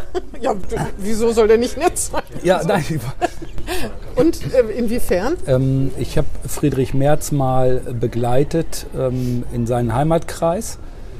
Und zwar äh, war das am Volkstrauertag. Er ist aus Berlin gekommen und musste dann am Sonntag in seiner Heimatgemeinde am, ähm, ja, am Ehrenmal eine Rede halten und Kranz legen. Und äh, als er damit fertig war, kam er dann zu uns Personenschützern und hat gesagt, so Leute, ich weiß ja nicht, was Sie jetzt machen, aber um 16 Uhr sehen wir uns bei mir zu Hause in meinem Wohnzimmer zum Kaffee. Und dann haben wir gesagt, Herr Merz, wir sind hier für Ihre Sicherheit. Wir gehen dahin, wo Sie wollen, aber wenn Sie zu Hause sind, Sie haben Familie, wir fahren dann ins Hotel. Und da sagt er keine Widerrede, meine Frau hat einen Kuchen gebacken, Sie kommen. Naja. Und dann sind wir hingefahren. Keine haben, Widerrede, das ist schon sehr März. und dann haben wir tatsächlich ähm, mit ihm, seinen Kindern und seiner Frau am Kaffeetisch gesessen. Uns war es natürlich ein bisschen unangenehm, aber ähm, das finde ich ähm, jetzt nicht wegen Kaffee und Kuchen, sondern das fand ich einen sehr menschlichen Zug, dass man Personenschützer nicht nur als lästiges Anhängsel sieht, sondern auch die Wertschätzung hat, dass Menschen für jemanden da sind, wenn man vielleicht in Ja. Not gerät. Obwohl bei Herrn Rau muss das doch auch so gewesen sein, weil der Sie ja viel besser kannte, oder? Oder Sie viel mehr mit ihm zu tun hatten. Oder ist man da doch so austauschbar, weil da so viele Kollegen sein müssen? Naja, bei Herrn Rau war das Kommando natürlich deutlich größer als bei Herrn Merz. Ach so, und deswegen mehr Leute, die sich da auch abgewechselt haben. mehr ne? Leute Ja, ja. und Herr Rau war jemand, der lieber einen Journalisten eher mitgenommen hat im, im Hubschrauber so, als, ein, als ein Personenschützer. Also, Ja, ich meine, man kann das verstehen, dass Personenschutz nicht immer angenehm ist. Ne? Also ich würde nicht wollen, dass jemand meine Telefonate mithört oder so. ja, aber wenn Sie sich auf ein bestimmtes Amt einlassen, Ja. dann müssen Sie natürlich auch die negativen Begleiterscheinungen aus Ihrer Sicht. Ja, aber dass es nicht so angenehm ist, das kann man sich vorstellen. So, wir reden jetzt schon eine Stunde ungefähr, aber ich habe noch ganz viele Themen. Kurz, vielleicht, sonst müssen wir uns einfach nochmal Teil 2 machen. Also einmal waren Sie in der Tagesschau, weil Sie ähm, den Haftbefehl, da ging es um Chemnitz, den Haftbefehl, müssen wir nochmal helfen. Geleakt hatten, aber nicht selber, sondern Sie hatten ihn weiter verbreitet. Natürlich eine vertrauliche Akte, das Nein, darf man... nein, nein, nein, Nein, man, hat, man, hat, man hat mir vorgeworfen, Ja. dass ich ihn verbreitet hätte. Haben Sie das nicht auch zugegeben? Nein, das habe ich nicht zugegeben. Das ist äh, eine Fehlinterpretation gewesen. Was haben Sie denn zugegeben? Ich habe zugegeben, dass er auf einem Facebook-Account, der von meinen Mitarbeitern betrieben wird, unter Jan Timke, dass es dort Ah, veröffentlicht verstehe. wurde. Also Sie waren es nicht, aber es war jemand in Ihrem Umfeld, unter Ihrem Namen. Sie waren unschuldig. Also ich äh, sage jetzt nicht, ob der aus meinem Umfeld war, aber so. es ist auf alle Fälle hochgeladen worden und ähm, man hat ja gegen, nur gegen mich ermittelt, Hm. gegen keinen anderen. Ist ja unter Ihrem Namen ne, verbreitet worden. Das ist ja dann Ja, das war, das war ja ein Account von BIW. Da konnten wie viele Leute ran? Das kann ich jetzt heute nicht mehr sagen. Auf jeden Fall viele. Es, es, war, es war zumindest von mehreren zugänglich. Man hat aber nur gegen mich den Strafantrag gestellt und ich bin ähm, rechtskräftig freigesprochen worden. Okay. Äh, da ging es um den Haftbefehl. Da, es ging um die Vorfälle in Chemnitz. Ne? Was war Ja. das nochmal für ein Haftbefehl? Da müssen wir noch auf die Sprünge helfen. Das ist zwar erst, das ist zwar erst vier Jahre her, aber ich kann. Das ging um die Person, die den äh, jungen Mann da getötet hatte. Mhm. Und wieso war das überhaupt interessant, diesen Haftbefehl zu sehen? Dieser Haftbefehl wurde damals entweder kurz vorher oder kurz nachher sogar von, von den Medien veröffentlicht. Ich weiß es, dass es das, glaube ich, beim Fokus und bei der Zeit ist er, glaube ich, auch auf den Internetseiten gewesen. Ich konnte mich aber nicht daran erinnern, dass da die Polizei ermittelt hatte, sondern Ja. die hat dann damals nur gegen mich ermittelt, was ich schon sehr, sehr fragwürdig fand. Ja, aber ich meine, was war dann so bemerkenswert an diesem Haftbefehl? Weil da der Name drauf stand? Das weiß ich jetzt gar nicht. Nein, nein, ich kann Ihnen das nicht sagen, weil, weil ich weil es ich's auch ja- nicht mehr. weil ich es ja Auf nicht jeden Fall haben hochgeladen habe. Auf jeden Fall haben sie es in die Tagesschau geschafft, also muss äh, dieses verbreiten. Natürlich kann man, darf man sowas nicht verbreiten, da sind wir uns ja einig. Ich äh, habe nur nicht mehr im Gedächtnis, was daran, äh, was äh, jetzt bei diesem Haftbefehl, was da so, so ausschlaggebend war. Ich glaube, es, ich Aber glaube, es ging da um wissen, den. dann muss um- ich es ja auch nicht wissen. Ich glaube, es ging um den Namen, aber wie gesagt, da ich es ja nicht Ich glaube verbreitet auch um habe, den Namen. kann Ja, ich gut. das. Dann ist Ihnen vorgeworfen worden, dass Sie gar nicht in Bremerhaven leben, sondern nur so tun. Wie macht man das? Also das stimmt doch, oder? Wahlfälschung ist Ihnen vorgeworfen Ach worden, ja. dass Ihr Wohnsitz vor. Also, also Sie haben nicht nur geklagt, sondern Sie sind auch öfter mal irgendwie ins Fadenkreuz von öffnen. Dann die toten Hosen. Also das aber, lassen Sie mich das kurz sagen, weil das eine Sache ist, die, Aber wirklich die, kurz. die, die, die vor 13 Jahren passierte. Also ich glaube, alle zehn Jahre versucht man mir hier strafrechtlich was anzuhängen. Ähm, es war so, dass ich damals äh, zur Wahl teilgenommen habe, die Wählbarkeit bescheinigt bekommen habe, amtlicherseits und äh, die Wahlberechtigung ausgeübt habe. Und ähm, wir haben dann einen Tag nach der Wahl, das war 2007, äh, kam dann raus, dass uns weniger als eine Wählerstimme fehlte, um die 5%-Hürde zu erreichen. Und ich habe dann am, an dem Montag nach der Wahl beim Wahlamt angerufen. Ähm, ich wusste das Ergebnis noch nicht, dass es so knapp war. Und ähm, die Mitarbeiterin des Wahlamtes war schon sehr reserviert und patzig mir gegenüber. Ich habe dann gefragt, stimmt das, dass wir relativ knapp drunter sind? Ja, da dür- dürfen Sie gar nicht drüber reden und können Sie gar nicht sagen. Und dann legten wir auf und zwei Tage später erhielt ich dann ein Schreiben von der Wahlbehörde, dass ich zwangsumgemeldet werde und dass man mir vorwerfen würde, ich hätte keinen Wohnsitz in Bremerhaven. Aber da muss ja irgend, irgendwelche Hinweise muss es ja gegeben haben, weil Sie in Berlin gearbeitet haben. Weil ich ne? in Berlin gearbeitet habe, ja. Das Ja, aber wenn man in Berlin arbeitet, dann müsste man ja immer am Wochenende in Bremerhaven sein. Ne? nicht unbedingt, nicht, nicht wenn man im Schichtdienst ist. Also, Dann, dann, dann wenn man, müsste, aber Sie haben, aber ihr, Ihre Heimat, Ihr Heimathafen war immer Bremerhaven. Nein, mein Heimathafen war vorher sogar Bremen. Ich habe nämlich Ach so. mal hier in der Lohmannstraße in Findorf gewohnt, bin dann nach Bremerhaven gezogen und habe dann da kandidiert. Aber Ihr Heimathafen war Bremerhaven, als Sie sich zur Wahl Ja, gestellt ja, haben. da ja, natürlich, klar. aber wie kommt man denn darauf, Ihnen das dann abzusprechen? Es gibt doch andere Leute, die auch woanders arbeiten. Ja, aber man, man wollte mich nicht. Das sage ich. Ich meine, ich war, ich bin sechs Wochen vor der Wahl erstmalig mit dem Namen Bürger in Wut dort aufgetreten und habe in sechs Wochen fünf Prozent der äh, Wahlberechtigten oder der Wählerinnen und Wähler ähm, für meine Weil die Politiker- Bremerhavener besonders wütend sind. Das, das mag sein, aber ähm, Fakt war dann, dass man versucht hat, mir ähm, meine Wahl zu stehlen, indem man mich zwangsummeldet. Das hat dann zwei Prozesse gedauert. Zwangsummelden nach Berlin? Nach, ja, man hat Ah, mich ja. wieder Ich wusste gar nicht, dass man Leute zwangsummelden kann. Ja, ist das wusste ich. ich- hoffe, ich werde auch nicht zwangsumgemeldet. Das wusste ich bis dato auch nicht, aber das Ende vom Lied war, ich habe alle Prozesse gewonnen. Man musste mich wieder zwangsweise nach Bremerhaven ummelden. Ach, Sie waren sogar umgemeldet worden. Man hat Sie richtig nach Berlin zwangsumgemeldet, dann wurden Sie wieder zurück genau. sozusagen Dann habe ich vor. Gericht gewonnen und dann hat das Gericht gesagt, ihr meldet den bitte wieder schön in Bremerhaven. an. Asylantrag in Bremerhaven ist also stattgegeben worden. Genau, so, sozusagen. So, und dann musste ich mich noch ähm, bezüglich der einen Stimme, musste ich mich dann noch vor Gericht ähm, oder musste ich vor Gericht ziehen und haben dann diese Wiederholungswahl erreicht. Und Ende vom Lied, ich war Bremerhavener und bin in die Bürgerschaft eingezogen. Genau. Ähm, Tote Hosen, da gab es eine Auseinandersetzung, die haben Sie, haben Sie die verklagt wegen Gewaltverherrlichung und einer Zeile, wir schießen zwei, drei, vier, fünf Bullen um. Vorher, wir überfallen Banken und schießen zwei, drei, vier, fünf Bullen Genau. um. Haben Sie da auch geklagt oder haben Sie das nur bemängelt? Nein, das, ich habe da eine Strafanzeige Ach, gestellt. Strafanzeige. ähm, Sie sind doch ich, ein ein bisschen sind Sie schon Prozesshansel. Ne? Nein, nein, nein, nein, nein. Aber, ich, ja, aber bei Liedtexten, wissen Sie, was Sie heute zu tun hätten, wenn Sie bei Liedtexten darauf achten, sehen, ob da Gewalt verherrlicht wird? Sehen Sie, und das ist der Unterschied. Sie reden von heute. Das war 1900, so. das war 1993. Da waren Sie ein Pionier der Gewaltverherrlichungsklage gegen irgendwelche Künstler. Naja, naja, 1993 war das eben noch nicht so selbstverständlich, dass man. Ist ja, macht es ja nicht besser, ne? Aber Nein, aber, aber ich habe damals gesagt, ich möchte gerne mal geprüft haben, ob das nicht hier eher verletzend ist und ob das nicht. Aus Ihrer Rolle als Polizist vor allen Dingen heraus. Genau. Ne? Obwohl Tonsteine Scherben. Was gibt es da? Gibt es doch auch irgendwas mit. Oder gab es nicht in den 70er, 80er Jahren auch unendlich viel?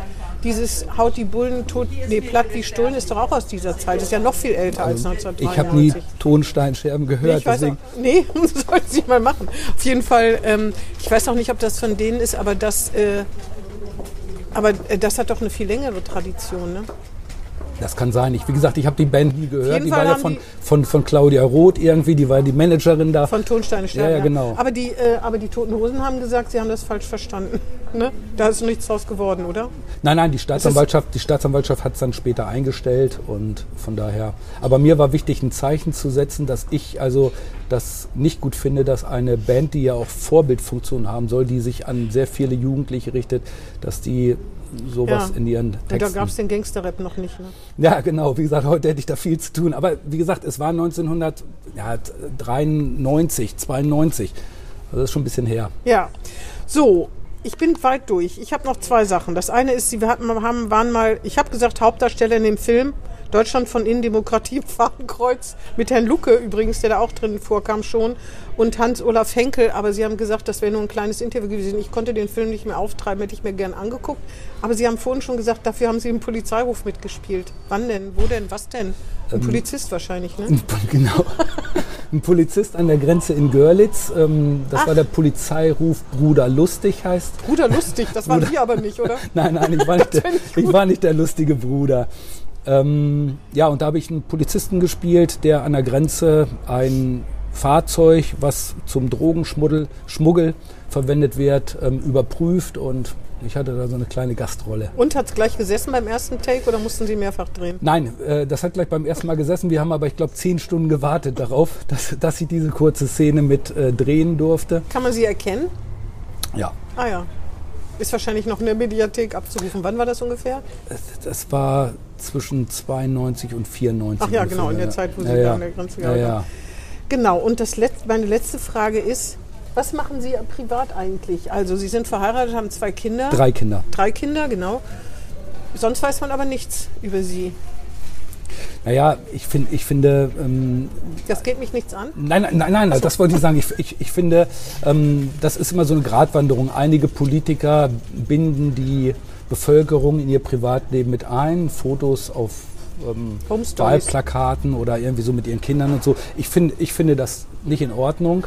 Ähm, ich ähm, na, ohne Kinder. Home Story, aber Home Story-Anfragen wird es auch nicht viel bei Ihnen geben, schätze ich mal. Das ist nicht böse gemeint, aber schätze ich mal. Nee, aber ich glaube, ich glaube, so wichtig sind wir Landtagsabgeordnete sowieso nicht. Ich glaube auch nicht, dass jetzt bei meinen Kollegen in der Bürgerschaft unbedingt die Home Stories angefragt werden. Ich habe eigentlich keine Hobbys mehr, so blöd das klingt. Meine Familie füllt mich aus und ansonsten ist man natürlich, gerade wenn man so eine Wählervereinigung hat, ist man natürlich Allrounder. Also gar keine Hobbys und Sport? Lesen, nee. Tanzen? Leider, leider, leider nicht. Ähm, Theater? Auch nicht. Nein, nein. Also Politik nimmt schon sehr großen Raum in meinem Leben. Was aber ein. auch ein bisschen traurig, muss ich sagen. Hatten Sie früher Hobbys? Ich habe geangelt. Ja? ja, ja, sehr gerne sogar. Hier, kann man hier an der Weser, darf man das? das ich ich, ich habe ja früher auch in, in äh, Berlin? Nienburg, in Nienburg so. gewohnt und da ah, ja. direkt an der Weser. Ähm, also von daher. Aber Angeln ist um zu angeln, nicht Angeln um zu essen, oder? Angeln, um zu angeln und zu essen. Ja? ja. Was isst man? Ich, ich kenne mich da nicht so gut aus. Was fischt man da so? Ja, alles möglich. Oder ist das so ein gekaufter Karpfenteich, wo jeder einen Nein, nein, nein, direkt an der Weser, ah, ja. am, toten Weserarm, also von Aale, Aal, Aal ja, ja genau. Aale sehr, sehr gerne. Oder vielleicht auch mal ein Hecht oder ein Zander oder. Ja, naja, vielleicht kommen sie ja wieder dazu. Übrigens, äh, genau, das ist. Äh, äh, wie meinen Nein, nicht, weil Sie aus dem Parlament fliegen. Irgendwann kommen Sie wieder dazu. Ja, ja. Aber ähm, das wollte ich noch fragen. Jetzt reden viele vom Wutherbst und von Wutbürgern und die AfD, muss man wirklich sagen, schürt das ja auch. Ne? Dieses, es wird alles ganz schlimm und der Winter wird kalt und so. Da ist ja ich könnte schon fast sagen, zu befürchten, dass das natürlich an äh, Parteien am Rand, ähm, wie man auch in Niedersachsen gesehen hat, mehr Stimmen zuführt. Aber ich finde, ich glaube nicht, dass das eine gute Idee ist, so Wähler zu mobilisieren. Werden Sie das auch ausnutzen? Weil Bürger in Wut ist ja, liegt ja nahe, dass sie darauf rumhacken, dass die Bundesregierung es nicht schafft, alles also, auszugleichen und in dieser Energiekrise gerade die Unterprivilegierten äh, irgendwie. Ja, also ähm, es, ist doch, es, ist doch, es ist doch gelebte Demokratie, dass Oppositionsparteien den Finger in die Wunde legen. So, und, ähm, und Missstände auch aufzeigen. Aber diese also, Energiekrise, da hätte, kann doch kein Politiker einfach irgendein Rezept haben und sagen, so Leute, wir gehen es und allen, der Wohlstand bleibt und das na, geht doch gar ja, nicht. Ja, Moment, jetzt, jetzt ähm, wir haben leider nicht mehr so viel Zeit, aber ich will trotzdem, trotzdem nochmal einen, einen Gedanken einwerfen. Also ich finde, wir müssen hier unterscheiden, erstmal zwischen zwischen der Stromkrise und dann der Gaskrise. Die Stromkrise kommt ja zu einem nicht unerheblichen Anteil deshalb, weil Frau Merkel damals nach Fukushima diejenige war, die gesagt hat, wir müssen aus der Atomkraft aussteigen. Ja, und, aber da und da, auch Gründe für. Ja, das lassen wir mal dahingestellt. Das will ich ja gar nicht in Abrede mhm. stellen. Aber, aber ähm, führende Experten haben damals schon gesagt, ihr schafft das nicht bis zum Ausstieg ihr, ihr, ihr, werdet nicht die Erneuerbaren die, so weit ausbauen. Genau, genau. So, und jetzt stehen wir vor dem Punkt. Das liegt aber nicht an Bremen, das liegt an Bayern Nein, das, zum Beispiel. Das ist ja, darum geht es mir gar nicht. Zur Bürgerschaftswahl an. Ja gut, darum geht es mir gar nicht. Aber, aber Fakt ist doch, dass das eine hausgemachte Krise ist, weil man das immer so ein bisschen mit dem, mit dem Krieg in der Ukraine jetzt vermengt. Das muss man erstmal ganz klar trennen. Das kommt leider zu, zu, zugleich und zu einem schlechten Zeitpunkt. Aber grundsätzlich sind das zwei Paar, Paar, Paar Schuhe verschiedene Paar Schuhe. So. Und ähm, von daher hätte man damals schon entweder die Laufzeiten verlängern müssen, dass man sagt, man, man steigt nicht Ende 22 aus, sondern meinetwegen Ende 25, Ende 26. Oder man hätte mehr auf die Tube drücken müssen. Eins von beiden. Man hat beides nicht getan. Und jetzt haben wir nun mal den Umstand, dass wir vermutlich erhebliche Verwerfungen im Bereich der, der Strom, ja, Gewinnung der Strom äh, zur Verfügungstellung haben. Und damit müssen wir jetzt umgehen. Und das natürlich als Oppositionspartei, wir dies kritisieren. Ja, aber ohne Energiekrise wäre das ja möglich gewesen, sie abzuschalten. Verstehen Sie? Ich finde, also ich finde auch, dass, dass die Ampel sich so streitet und so, ich bin immer so hin und her gerissen zwischen, was machen die da eigentlich? Aber meine größte Sorge ist, dass Bürger dafür kein Verständnis haben, wenn sie wirklich nachts nicht mehr schlafen können, weil sie Angst haben, ihr Haus zu verlieren. Weil wenn das ganz eng gestrickt wird, kann man sich vorstellen, dass wenn die Bank böse ist und ja. nicht alle Banken sind geduldig und freundlich, ja. da kann die Werbung noch so viel so tun, als ob das so wäre. Es ist einfach nicht so. Dass, dass die ein Signal kriegen müssen, wir helfen euch dadurch irgendwie. Wir, äh, mhm. das ähm, ist, ist die größere Sorge, als den vorzuwerfen, sie kriegen es nicht hin. Ja, vielen Dank. Oder wollen Sie noch was tun? Nee, alles gut. Vielen Dank. Ähm, ähm, als äh, auf so schwere Krisen eine Antwort zu finden und dann noch zu dritt, das ist doch wirklich äh, herausfordernd. Und wir beiden als nie Regierende, nie in ihrem Leben regiert Habende und Werdende, mit großer Wahrscheinlichkeit, ich gönne es Ihnen, aber da weiß ich, gönne ich es Ihnen. Na, gönnen, gönnen ist, glaube ich, das falsche Wort. Ne? Seien Sie ehrlich. Ich traue es Ihnen zu. Ich traue es Ihnen zu, Vielleicht, ja, kann ich jetzt so schlecht beurteilen, aber vermutlich Innenressort, das, da haben Sie bestimmt genug Kenntnisse. Auf jeden Fall, obwohl darauf kommt es ja auch gar nicht an, wie wir wissen aus vielen anderen Posten. ähm, jedenfalls, das tut mir irgendwie leid, dass Leute sich Sorgen machen, aber trotzdem ist es wahnsinnig viel verlangt. Man kann, das ist man kann Sachen nicht vorhersehen. Bei dem Krieg in der Ukraine gibt es ja auch viele, die sagen, das hat sich doch angedeutet an der Krim und man hätte es wissen müssen und die Abhängigkeit vom Gas und so. Aber hinterher ist doch immer klug schnackt. Das, das muss richtig. man wirklich sagen. Und diese Krise ist nach der Pandemie doch wirklich eine Herausforderung, wo ich zum Beispiel auch keine Patentantwort hätte. Ich weiß nur, die Leute, ich möchte nicht, dass Leute nachts nicht schlafen können wegen Geld. Das finde ich furchtbar. Ja. Und niemand hätte ja auch vermutet, dass wir mal in diese Situation kommen wir, un, unser reiches Land und ähm, dann natürlich auch die Bürger, die ja im Durchschnitt ein doch sehr gutes Einkommen haben, sage ich mal so. Natürlich mit den Schwankungen nach unten und nach oben, aber und dann kommen die Bürger in Wut, die gehen auf die Straße und sagen, die Politiker sind alles Idioten, die können alle nichts, die da oben und so. Also, nee, das ist ja falsch. Das aber, das, aber das ist diese Wutmentalität und das, das wird der Wutwinter. Und in den neuen Bundesländern vor allem, aber auch in Städten äh, hier im, im äh, Westen sieht man ja schon, dass sie so platt, wie sie bei Corona, die gleiche, vielleicht auch die gleichen Leute auf die Straße gehen, die Demokratie in Frage stellen und so. Und das kann man nicht unterstützen. Das dürfen sie auch, solche Wähler dürfen sie nicht versuchen an sich zu ziehen, die einfach nur sagen, die sind doof und können nichts. Na, was wir aber nicht machen werden, wir werden nicht ruhig sitzen und und ähm, ich sage mal so keine Lösungsmöglichkeiten anbieten, sondern, sondern es ist Aufgabe von uns Politikern, auch möglicherweise einen Gegenentwurf darzulegen. Ja, den Gegenentwurf. Ja. Aber es reicht nicht, wenn Bürger wütend sind. Das ist, das, wütend sein ist kein Argument. Naja, Wut, Wut ist ja per se erstmal, ich, das wird immer so negativ dargestellt. Es ist auch negativ. Nein, es ist nicht negativ. Wut hat ja auch eine antreibende Kraft. Und ähm, der Name Bürger, ja, Bürger in Wut, der Name Bürger in Wut ist ja entstanden, dass ich gesagt habe, ähm, in dem Namen der Wählervereinigung, wir sind ja keine Partei, sondern eine Wählervereinigung, darf das Wort Partei nicht vorkommen, weil Parteien verpönt sind. Und Aber dann, das ist schon und dann, absurd, ne? und dann, Da fängt es übrigens schon an, finde ich, Ihr Problem. Mein, unser Pro das ist Ja. kein Problem für uns. Für das mich ist, schon. Das ist, Dass man sagt, Parteien sind verpönt, aber das, das Der- ist ja der- unberechtigt verpönt, verstehen Sie? Gegen Partei, Parteien spricht doch gar nichts. Aber wenn Sie sagen, das stimmt, wahrscheinlich genau diese Klientel sprechen Sie an. Die bei denen, das sind die politikverdrossenen, wütenden Bürger. Und das ist doch, von denen würde ich nicht gewählt werden wollen, weil das zu wenig ist, wütend und politikverdrossen zu sein. ich, ich wollte ja eben noch ausführen. Entschuldigung, Nein, alles, alles gut. Ähm, Und in dem Namen muss auch zum Ausdruck kommen, dass ich mit den herrschenden Verhältnissen, politischen Verhältnissen nicht einverstanden bin. Verhältnissen oder, oder Entscheidungen? Naja, eine Entscheidung führt ja zu einem Verhältnis. Also Sie können Verhältnis ist mehr. Das ist schon Demokratiekritik schlimmstenfalls. Nein, da- also- Reichsbürger aus Bremerhaven werden Sie wählen. Nein, also bitte, nein, nein, Doch, also Dagegen wehren können Sie sich nicht. nein, aber, aber wenn Sie sich mal die Wählerwanderungen äh, der letzten drei Wahlen angucken zu Bürger in Wut, äh, sind natürlich klein, aber äh, dann haben wir ja nicht, haben wir nicht von den von den Rechten. kenne Sie persönlich. Na, Nein, nicht ganz. Ähm, wir, wir, haben, äh, wir, wir haben von der CDU, wir haben von der SPD-Wähler abgeholt, auch von den Grünen ganz marginal. Also das ja, die wütend sind. Aber ich finde, Ja. wütend ist wirklich kein, gehört nicht zum politischen Diskurs, wütend zu sein. Wütend ist auch nichts Positives. Ich finde, kritisch zu sein oder vielleicht auch enttäuscht zu sein, aber wütend sein kann man nicht.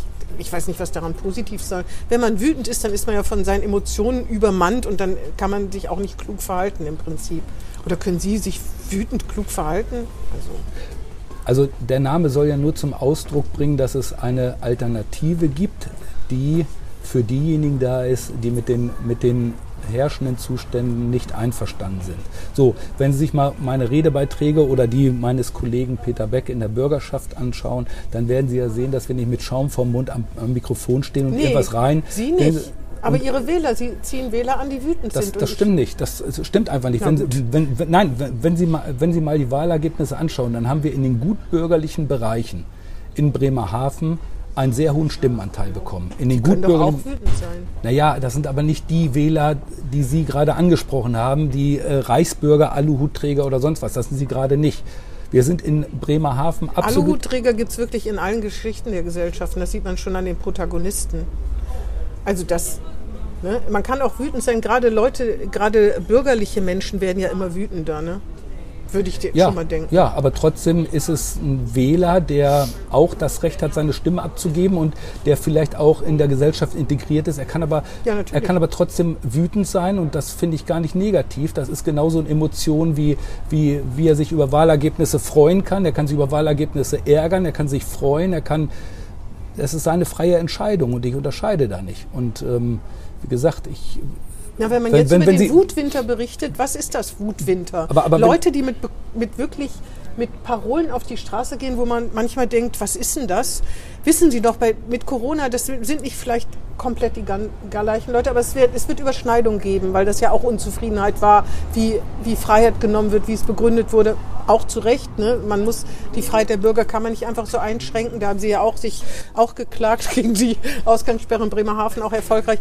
Ich meine nur, aber wenn man da so Plakate sieht, wo Politiker in Häftlingsklamotten sind und dann steht da Verbrecher, also das ist das doch ist kein, natürlich, das ist Ah, natürlich. das ist doch kein Argument. Nein, und das sind nein. für mich Wutbürger und Ja, das wird aber der ich, ich, aber ich, glaub, ich glaube, Sie machen sich das dazu einfach. Äh, auch dieser, Natürlich, auch, das auch ist dieser, mein Job. Ja, nein, das ist gerade nicht Ihr Job. ihr, ihr, ihr Job ist gerade, die, die Unterschiede rauszuarbeiten. Und ähm, ich glaube auch, auch dass... Ähm, Hier im Podcast, mein Job. Achso, aber ich finde auch der, der Vergleich mit Corona hinkt, weil ähm, ich glaube, jetzt sind wir an einem Punkt, wo die Menschen ängstlich sind und die Angst sie Bei auf die Corona war das Straße... auch so.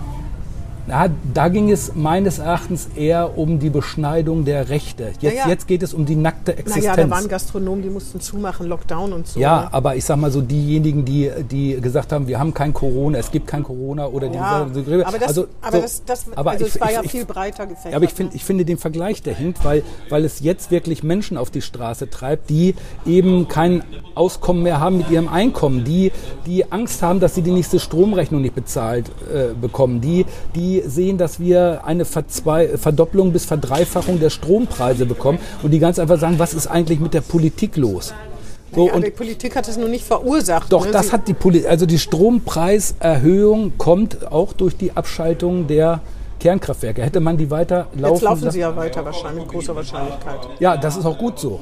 Das Ja, gut so. kann man so oder so sehen. Wenn ich neben einem wohnen würde, weiß ich nicht, ob ich so begeistert wäre. Egal, da können wir jetzt noch lange drüber streiten. Aber Sie werden nicht, hoffe ich jedenfalls, Sie werden doch nicht wie die AfD zu Wutdemonstrationen oder sowas aufrufen, oder? Also, also wenn Sie, wir werden dazu nicht aufrufen und wenn Werden Sie, Sie, mitgehen?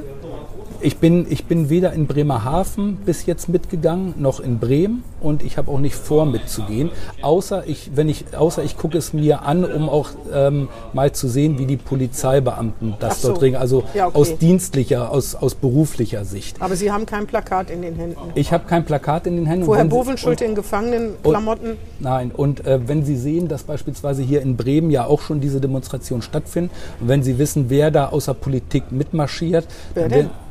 Naja, die, ähm, die drei Abgeordneten hier, Magnitz und so, Felgenträger und, und äh, der andere, äh, glaube ich zumindest. Also ich habe die mal auf dem Foto im, im gesehen. Foto gesehen, genau, dass die da irgendwie sind. Und, Ja, für die ähm, AfD ist das ein gefundenes Fressen, muss man sagen. Das ist für die natürlich das, wo, woraus sie jetzt äh, sozusagen Profit schlagen, weil das sind nun mal, das sind, da, es gibt, bei der AfD nun mal unzufriedene Menschen, die die wählen. Nicht unbedingt das mittragen, aber einfach als Protest. Das ist ja nun bekannt, das sagt kann auch Ja. jeder, äh, jeder Politikforscher, sonst gibt es ja keine Wählerwanderung von den Grünen zur AfD. Ich meine, das ist schon schwierig, oder von der SPD. es, gab, es gibt ja auch konservative Grüne. Das Ja. darf man nicht vergessen. Ja, aber- das ist, Das stimmt, es gibt auch gibt immer noch Realos und Pragmatiker, ne? Realos und Fundis, meine ich.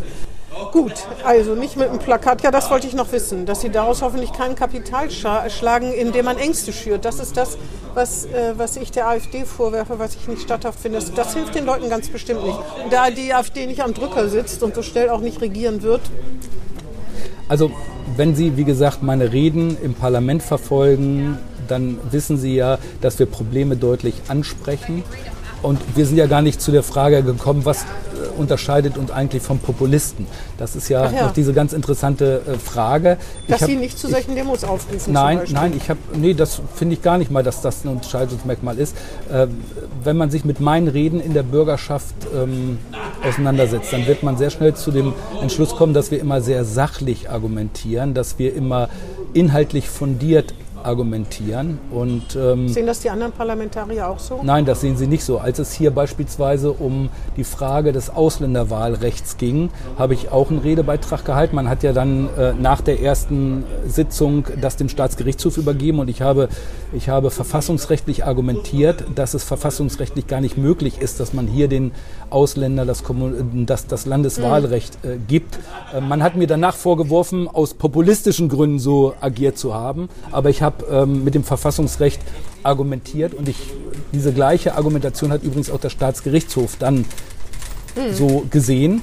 Und äh, von daher finde ich es dann immer ein bisschen schade, wenn man dann ähm, uns populistisches Gedanken. Aber das ist ja schwierig, weil wenn Sie sagen, ich bin kein Populist und andere das so sehen, wer hat dann recht, ne? Deswegen hatte ich ja gesagt, vielleicht sollte man mal meine Reden Ja, hören und dann, und dann sich selbst ein Bild machen. Ja, natürlich. Das- Das, das ist ist sowieso ja- immer das Beste. Ja, das ist so. Und ähm, selbst, selbst wenn ich verfassungsrechtlich argumentiere, wirft man mir trotzdem vor, ich, ich argumentiere populistisch. Also von daher macht es mir nichts aus und ich, äh, Sie können sicher sein, dass wenn, wenn ich nicht auf dem Boden des Grundgesetzes stehen würde, dann äh, wäre ich, glaube ich, auch nicht äh, als Polizist. Begleitung so. im, des höchsten Amtes Ja, im das will ich Staate mal hoffen. gewesen. Also das würde mich jetzt auch schockieren, ehrlich gesagt. Dass Sie ein Reichsbürger sind, das will ich nicht hoffen, wirklich nicht. Aber dann würden Sie auch nicht in Bremerhaven leben, sondern in weiß ich nicht wo, in, In einem eigenen, dann wären Sie? König von, dann wären Sie König von Ihrem eigenen, von Ihrem eigenen Terri Territorium. Wo sind Sie, wo leben Sie denn in Bremerhaven, in welchem Stadtteil? Ich äh, lebe am Stadtrand äh, im schönen Weddewaden, dort direkt am Deich. Ah ja, das ist natürlich auch sehr gut. Ja, das ist Aber schön. Sie haben ja keine Zeit, um großartig spazieren zu gehen. Es sei denn mit Ihrer Familie. Wie alt sind Ihre Kinder eigentlich? 14, 5 und 9. Ach ja, mit denen geht, ja, geht man ja hoffentlich noch viel spazieren. Ja, ja. Ja. Gut, das soll es jetzt auch gewesen sein. Vielen Dank. Vielen Dank, Freiwild, für das Hat Gespräch. Spaß gemacht und Ja. äh, ich hoffe, unsere Zuhörer haben was dazugelernt. Ich hoffe auch. Dankeschön. Danke. Das war Hinten links im Kaiser Friedrich, ein Weserkurier-Podcast.